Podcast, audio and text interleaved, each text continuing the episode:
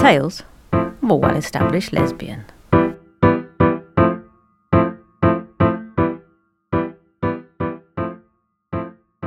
Chapter 55 I bloody love a World Cup, me. Unfortunately, Wales haven't quite graduated to World Cup qualifying just yet. So it's about now that I become a reluctant and very half hearted England supporter. You know, the type who gives zero fucks if they actually lose, but will happily ride the wave of excitement around them if they do alright. Mostly, I'm impressed that I've resisted the temptation to buy the World Cup sticker book and play Got Got Need with my friends. I mean, is it even a World Cup if I'm not obsessing about getting all the shiny stickers? I don't know. Maybe I am actually growing up just a tiny bit. Because everything's changing. It's moving forwards. Even Ashley, she has finally given up the house that we lived in and she's moving on. I'll pop over at her invite to check that there's nothing left there of mine. It's really weird seeing the place now, so totally hers. I can see the ghosts of us, the ghost of Gucci, running around, glimpses of this other timeline, maybe one that was or one that will never be. I'm sick at the thought that I've made the wrong decision, that I threw this whole thing away for what? To live with Paul and talk to weirdos on the bloody internet? Why am I even letting myself doubt this all over again? Because even if this is the worst decision I've ever made, I made it. And I'm living with it just fine until, well, you know, this all too real trip down memory lane. God, I need to get out of here. I can't breathe.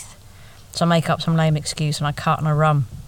Ashley and I being friends, and even being friendly, is fine. But it's got to be from a new place. Neutral ground. I mean, not that it's even an issue right now.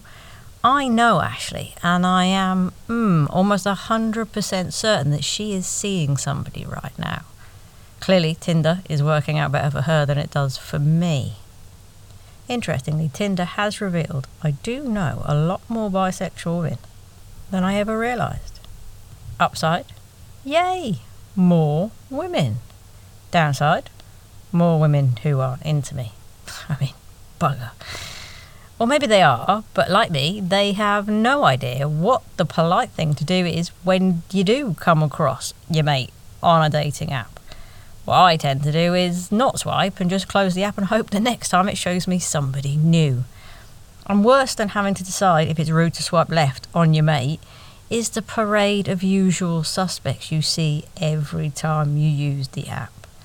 For me, it's the other butch or masculine women that I have found myself with in competition over the years. Whether that competition is real or imagined entirely on my part, these women would be, you know, like low level bosses in the computer game of my life. Like Gina, who now does magic and tells people that on her Tinder profile. I mean, fair play to you. Shame she just hasn't quite learned how to disappear yet. But when Bob's face pops up on my Tinder, I can't decide if I want to throw the app away or the whole damn phone. Oh my god, the ugly, lying, disloyal twat. Never mind swipe left, I want to report her for being a douchebag. I block immediately because, ugh, Bob. Turns out all these years later, I'd still very much like to punch her in her face for running around behind my back with Ashley. Plus, Bob's just got one of those, you know, really punchable looking faces, so it's not all on me. In amongst all the madness, I have found one girl who can hold a conversation and seems to have an actual sense of humour.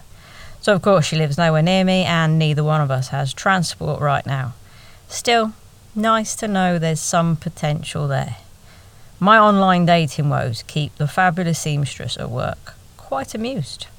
Not only does Susie have a great sense of humour, but she's a wizard, Harry. Well, when it comes to sewing, anyway. You know how some people are just so lovely that they actually look it? Right, that is Susie. I tell you, she is a genuine and actual pleasure to work with.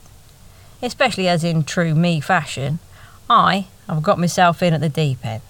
I mean, if you join a wedding based business at the end of May, you really ought to be expecting bedlam.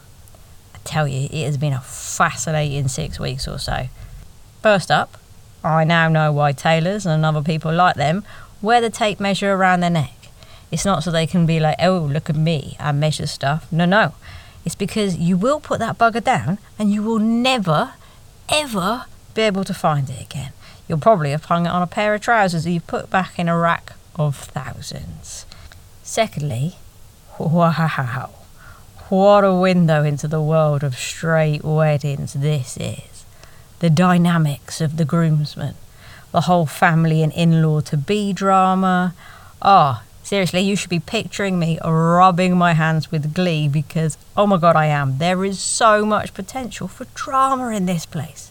Someone cancels a wedding. Oh, oh, we need details here, people. Find out what happened. And I'll tell you, the sales girls always do their best to come through with the gossip. And, in case you were wondering, yeah, men actually do lie about their sizes as much as women. Weirdly, though, they actually tend to think they're taller than they are, or, you know, bigger in the chest than they are. Bless them.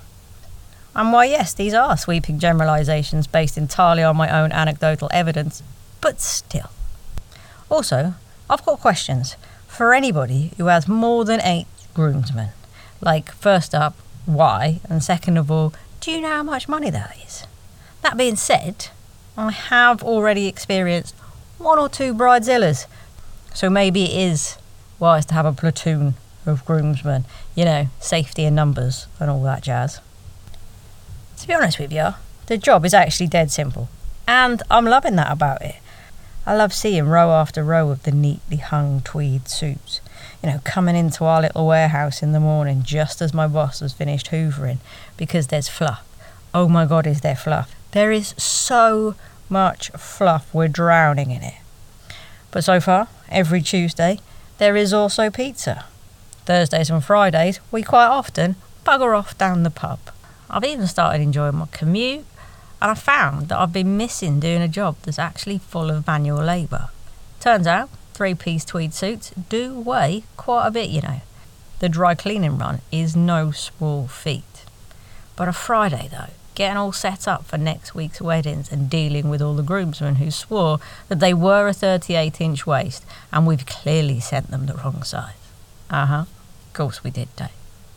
But this Friday morning, me boss wants a chat.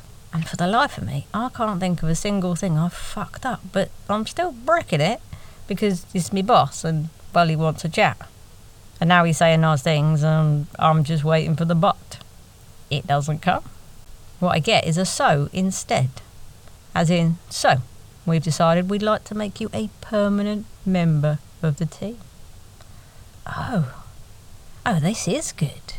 Like, this is really good because, you know, I like these folks and I am loving being part of a local business. You know, they're all independent and that. I look over at Susie and grin because, you see, we don't actually have an office at our warehouse. We've just got a couple of sofas and a fridge next to a sink.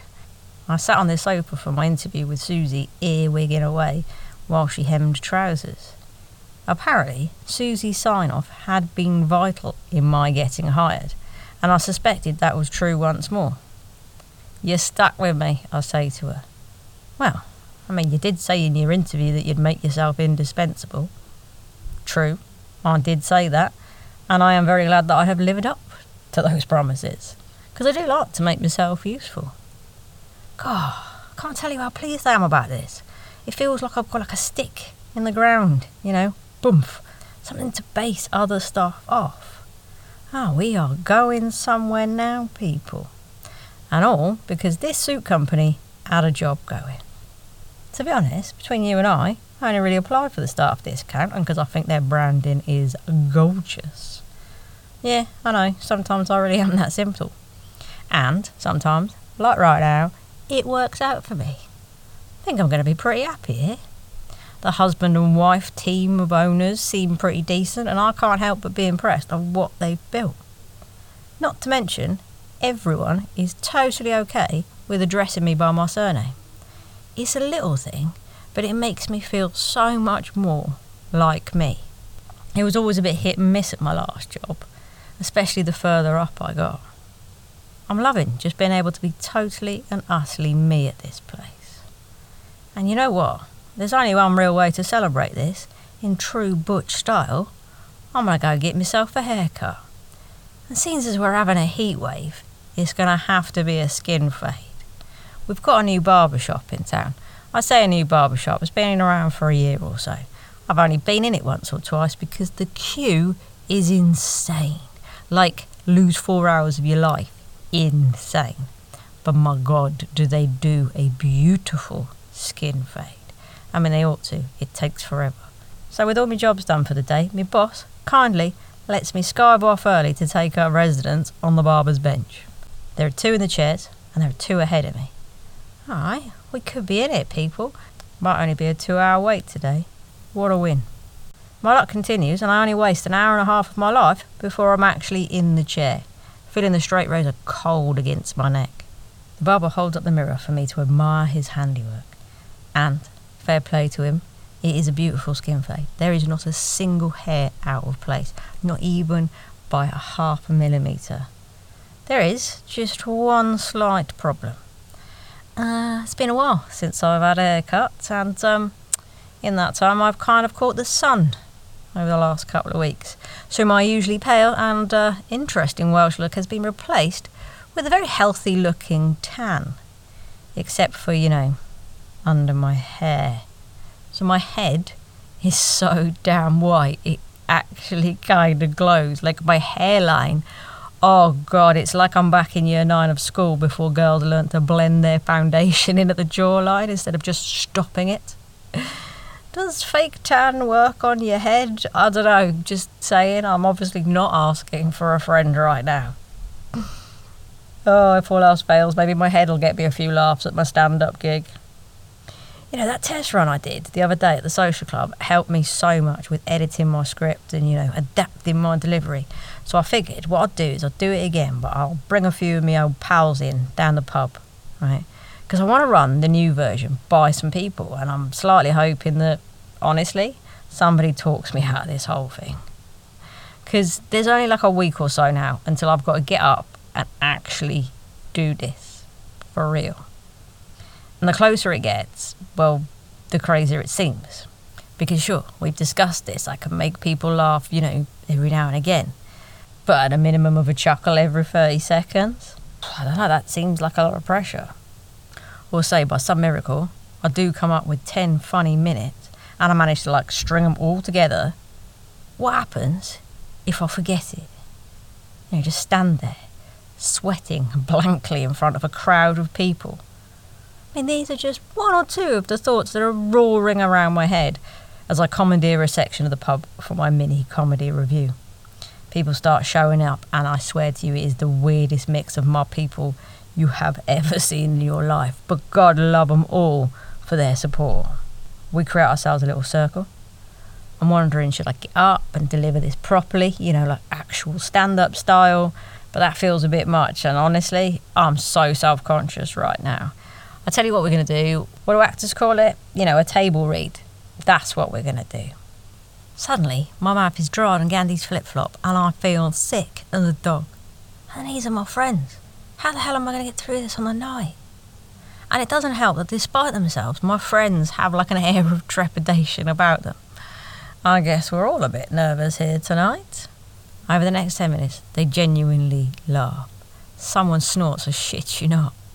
I already know how I'm going to fix some bits before I even get to the end of this. Bless them, they give me a round of applause. Johnny likes it too. I'm not sure what was funnier, to be honest, my set or watching him deal with my extraordinarily eclectic mix of friends. Why, mate, you got to appreciate him. And his little nod of comedy approval carries more weight than he realises. Which is great because this, yeah, this feels like the point of no return because, like, everybody knows about the gig now. I cannot bottle out. Which means I probably best tell my mum and dad that I'm uh, gonna do this. You know, this being get up and tell a load of jokes that are very um, lesbian centred, shall we say. Poor buggers. They just can't catch a break with me, can they? I just imagine my mum sitting around with her sisters listening to all the grandkids talk, and here I am trying to make jokes, not babies. To be fair, I'm not sure she's that asked about grandkids, but I reckon she wouldn't mind not dealing with this whole comedy bollocks. I call them up and I tell them. My mum just says, Oh, okay. Think she might need a little bit of time to process this one. My dad outright laughs at me. Oh, right, he says. That's brave. Sounds an awful lot like he meant to say stupid and not brave, but regardless, both of them are super supportive, despite whatever reservations they have. Surprised, and not sure why I'd want to do it, but supportive. God love these two. I'll never not be glad I got them in the parent lottery.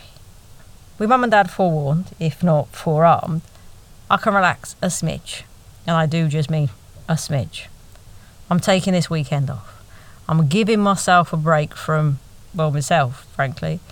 Somehow, two years have passed in the blink of an eye, and it is town festival time all over again. This time, I'm dragging Paul along. Phoebe and Marco come out, Ashley joins with Erin, and everybody brings a bunch of other folks, and everywhere you go, you bump into people you know.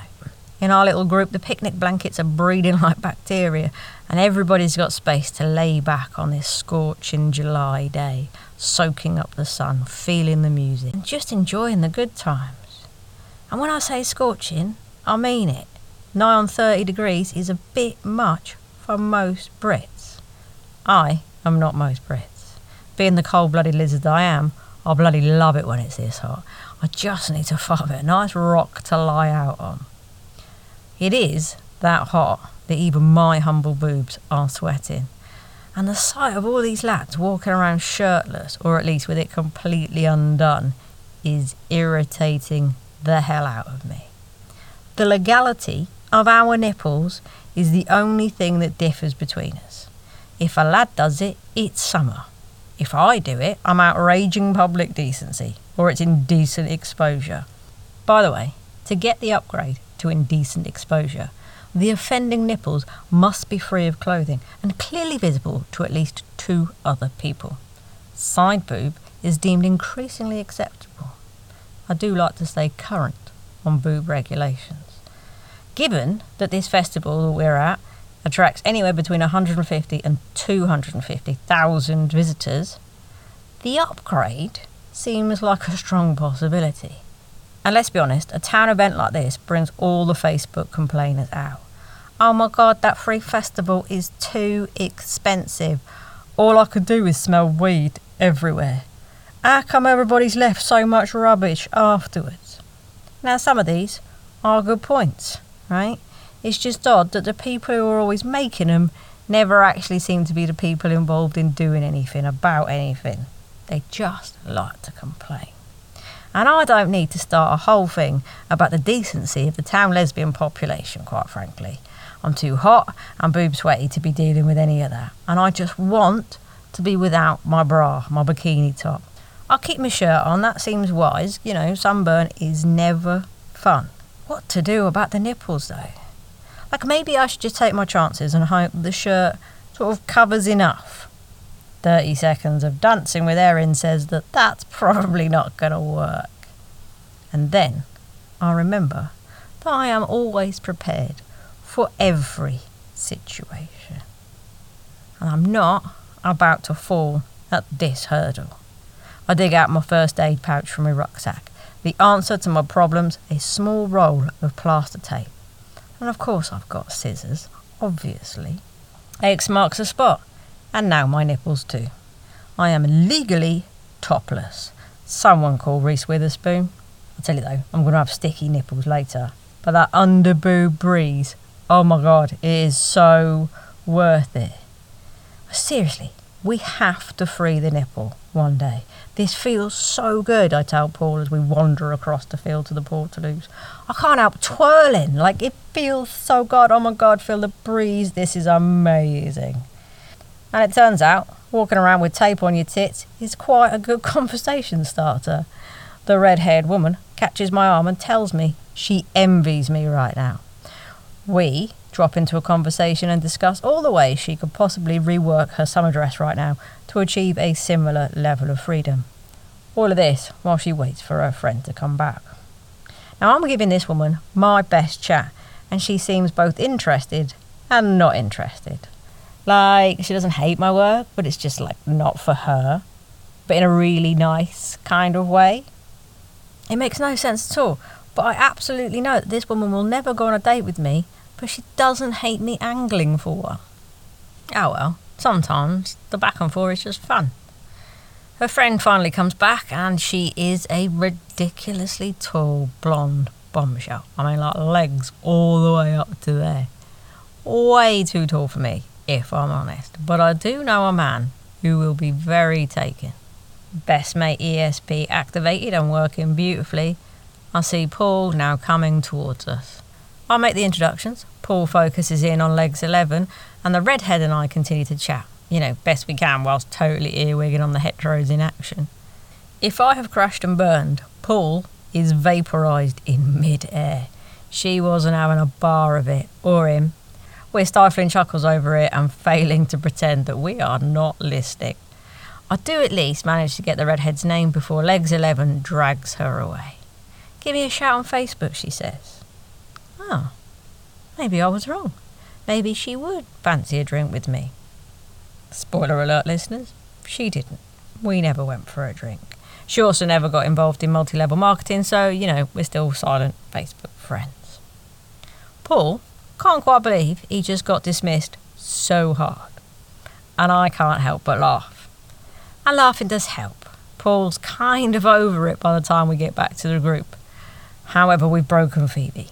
Just a tad too much gin and sunshine. So she's having a little lie down. And of course, naturally, we decide to take some group selfies with Sleeping Beauty, which draws the ire of some lovely, concerned citizens. Once we've managed to explain that one of our group is actually an intensive care nurse and he's keeping an eye on her, and that her boyfriend Marco is also here and is also looking after her, they calm down a little bit. I mean, it kind of restores your faith in humanity even if it does mean that we probably shouldn't play that game now where, you know, you see how much stuff you can balance on top of a passed out Phoebe. For sport sports. Phoebe's second wind is hella impressive, and I'm a little bit sorry to leave them all behind after such a good day. It was even almost normal between Ash and I, like no weirdness or anything. Maybe her dating someone helps with the whole boundaries between us. I do. I like the lack of weirdness between us. It feels like less effort, like less taxing.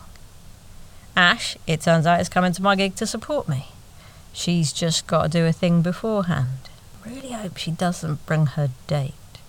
I'm sure she's dating somebody. Can you imagine if she brings her? Like, it's not that I don't want her to be happy with someone else, I just don't really want to see it. Do you get what I mean? And I sure as shit don't want to see it at 9 pm next Saturday night. I really need that not to happen, I tell Paul as he drives us home. Tell Ashley that then, he says. All right, smart ass, I bloody will.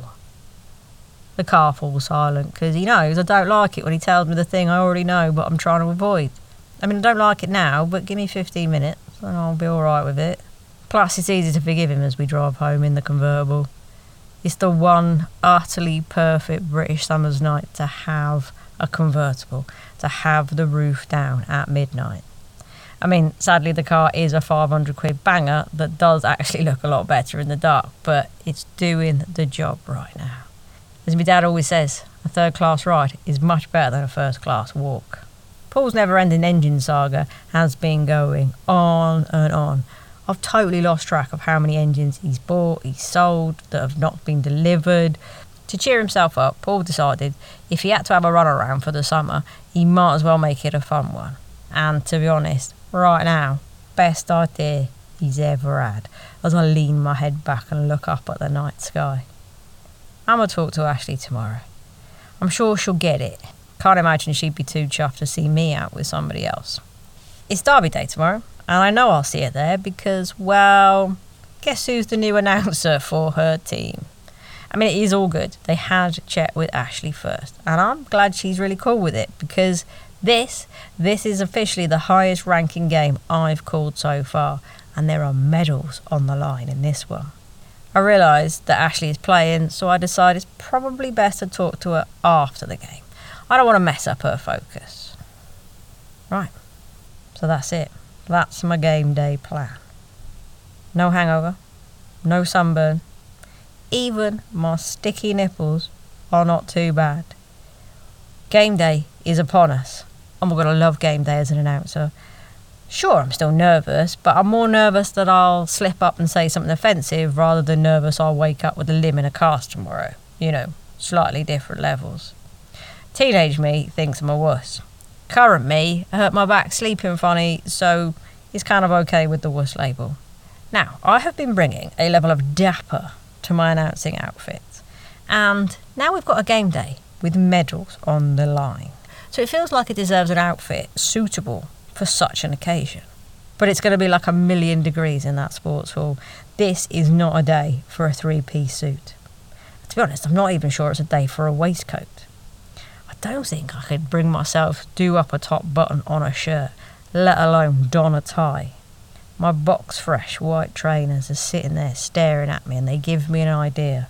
Tuxedo trousers, my lovely white trainers, and a dress shirt as undone as I can go without outraging public decency, and the bow tie draped around my neck. That end of night look from the very get go. I try it all on, and as I look in the mirror, I see the faces of the girls from that nightclub toilets. I remember fleeing from them, from myself. I remember how it made me want to give up on being me, how I wished I could assimilate being broken-hearted that I'd finally gotten up the nerve to wear this outfit only to have it all come crashing down. I've never worn it since. Well, now I've remembered all that, I've got to wear it, haven't I? Plus, I'm not to lie to you, I look pretty handsome in this get-up. So it's staying on. All I need is a half a can of hairspray, because this quiff is not to survive convertible life. It's a stonking day at the roller derby. Ashley's team take the win in a big way. Both them and me were earning ourselves quite a decent reputation. I wonder if I might be able to join them in the top tier next season. I fancy a bit of that, announcing the best teams in the country. I would fangirl so hard. Fact. With Derby done, I grab Ash for a quick chat. You know, very chill, very nonchalant, as I mentioned that I realise she's dating someone, and yay for both of them. But can I just check you're not going to bring her to my gig? The short answer is no, she's not. I wish I was getting the short answer because Ashley is going on and on about the details of the date they will be having right before my gig, though. I know I shouldn't, but I can't help but wonder who the mystery woman is because those sort of details are conspicuous by their absence. There is a lot of detail about dinner though, like menu level detail. Ash being weird and nervous about her date has me curious, you know, to a point, because I know I don't really want to know. But at least she's not bringing her, and that is one less thing to have to worry about on the night. Which I'm glad about because Betty's boyfriend Clyde has offered to film my set for me. You know, preserve it for posterity. So, good or bad, he's going to capture the whole thing. Now, all I'm doing on every commute is trying to learn my lines. Over and over again, I repeat them to myself. I record myself and then I listen to it like it's the first single I ever bought. I am almost, almost numb to the grating sound of my own voice inside my brain. Susie is my saviour. She is keeping me distracted at work and humouring my endless what to wear discussions. I want to be funny, not look funny. Working where I do now, a suit had been the natural and obvious choice.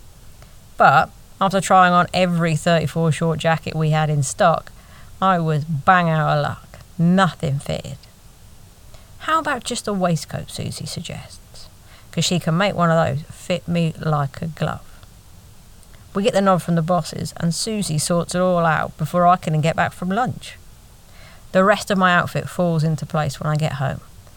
I throw on a white Henley t shirt underneath the waistcoat, black skinny jeans, brown boots, and a brown belt, picking up some of that colour in the grey tweed waistcoat. I have absolutely nailed it. I look very me, very confident, and it will allow me to pull off one of the more physical aspects of my set. Now, all I need to do is feel confident. God, if I could just believe people when they say they believe in me. I say all of this though, I must believe in myself. Because otherwise, I wouldn't be here, would I? I wouldn't be doing this. I wouldn't have got this far. Never mind be worrying about my outfit and my hair now.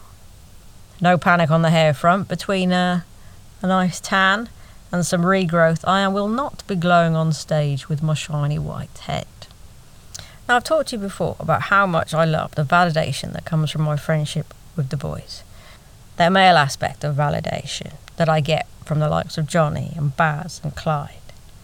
But the quiet confidence that's actually gotten me to this point today has come from the group of women who've been building me up since the day I met them.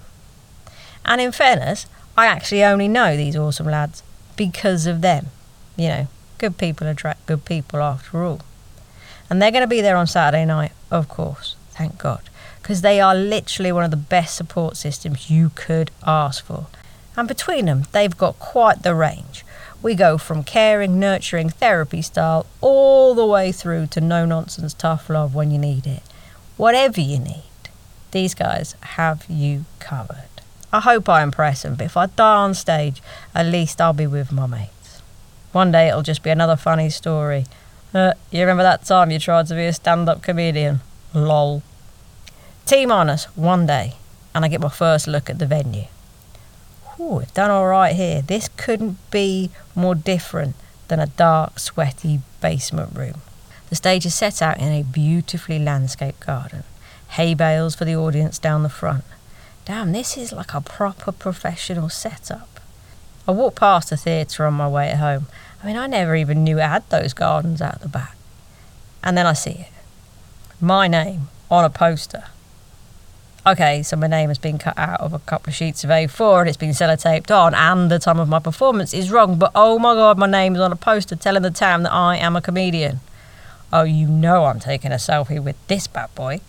I head for home, bouncing, but then have the worst night's sleep of my life. The nightmare with the mob and the pitchforks was probably the worst one, and I'm going to blame the hay bales for that particular narrative.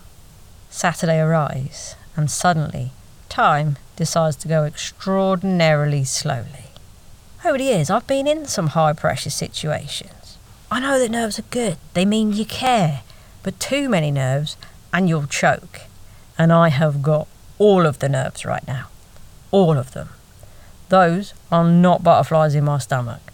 It's a nest of rats trying to gnaw their way out. By the time I get to the venue, I think I might actually pass out. Seriously. These are the worst nerves I have ever felt in my life. I can barely speak as my wonderful friends start to arrive. Even my bosses have come out. As much as I love and appreciate their words of encouragement, I can't hear them right now because they might make me forget some of my lines. I spot a quiet corner, I slope off and spend the next 10 minutes just trying to calm the fuck down. Unsuccessfully, I might add. There are now five minutes until I'm on. The MC runs his intro by me. It makes me sound so good. I'm totally not like a person who's going to faint on him. He's worried, and I would love to reassure him, but he's probably right to be. I've got shooting pains in my arms, my heart is going like I've just done a couple of grams of coke, I can't feel my feet, and I would really, really like to be sick right now. Oh god, he started my intro. If I look down, I can actually see my hammer and heart, and I'm looking at Betty as though my time is up and I am being called to the gallows. She tells me, I can do this. As Whitney Houston sings in the background about wanting to dance with somebody. I mean, not what I'd chosen, but not the worst tune to walk the green mile to. And then he says my name. I'm on. Bless them for cheering optimistically like something good's about to happen. Okay, breathe. Let's try and get the mic off the stand because we're going to need to be able to pace this energy. Pick up the cable, pick up the cable. Do not fall over the cable. Dusk is almost done, and I can't see the audience beyond the first row. God, those lights are so bright. Okay, breathe, breathe, and say something. I start my set with some local humour, you know, how we're better than that shit old town down the road. And I get a few generous laughs. With each line, I breathe a little deeper and I get a little braver. I'm starting to feel it now, lean into it, use my physicality because my muscles have started to relax as they keep on laughing. The first big joke is coming up. Please let it land. For the punchline, I need to roll up my sleeve because that's where I've written it in big black marker pen. Except I haven't actually practiced this with a microphone in my hand. But it actually works even better than I'd rehearsed because not being able to talk during the punchline reveal gives it way more impact. And there is plenty enough laughter to give me time to really play up my body language. Oh, yeah, we are getting into this now. I am loving it. I'm starting to feel it. And then, bam, just like that. I have no idea what my next line is. Fuck. No, fuck what? Oh god, I've got nothing. Completely blank.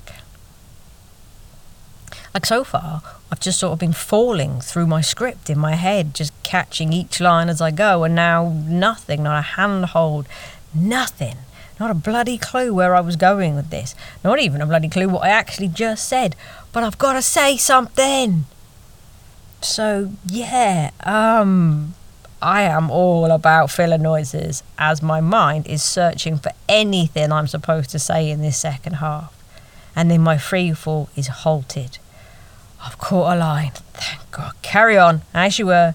Don't worry about being embarrassed now, you dickhead. Just close it out strong. Make them forget that you forgot. They don't need to know. They don't know what you were going to say. The relief at refinding my place spurs me on. And my biggest problem in the second half is actually waiting for the audience to stop laughing. I mean, what a problem to have, eh? I would have prayed for a problem like this. And then before you know it, it's done. It's over. Thank you and good night. The sound of their applause is making me cry. Alright, maybe just having survived it is making me cry, but I am crying, like happy crying, but crying nonetheless. All that tension is releasing through my face. But I do start to dry my eyes and I begin to celebrate. Because tonight, I don't even care that it was a home crowd, that a lot of my people are here, you know, showing up just to support me. I already know they're a little biased, right? And I'm prepared to take their well dones and their you're so good at this with a pinch of salt. But not in a mean way. You know, this is what you do for your friends. You big them up. It's just sensible to remember their bias, I think. Except that none of this lot can hide their shock or their relief that I didn't actually suck. I'm properly chuffed at how many people were terrified for me tonight and I'm even more bloody chuffed that it turned out they didn't need to be. I mean, I know what they mean and how they feel. It's like when you go along to see a mate's band and hope that they don't suck because you don't want to have to tell them those little white lies afterwards. It could be really awkward if they are terrible. I'm glad I wasn't. More than a few folks are very comfortable telling me that they actually came for a car crash and can't quite believe I've pulled it off. But when complete strangers who were in the audience come over to talk to me. I'm buzzing. They ask me how long I've been doing this, and no one, and I mean no one, believes when I tell them this is my first time. It's the biggest compliment in the world. This night cannot end. I need it to continue because I will not be coming down for days. Seriously, I feel like there's nothing I can't do right now. Bring on the whole bloody word. I'll make them all laugh. All right, all right, I've had a few drinks at this point. But you know what? I think I'm going to give it a go. Because this feeling, this feeling right now is pretty close, I imagine, to how David felt when he fucked Goliath up. And I wouldn't mind some more of it. Now, hello, you beauts. Hope all's going well for you. I appreciate you joining me for another chapter.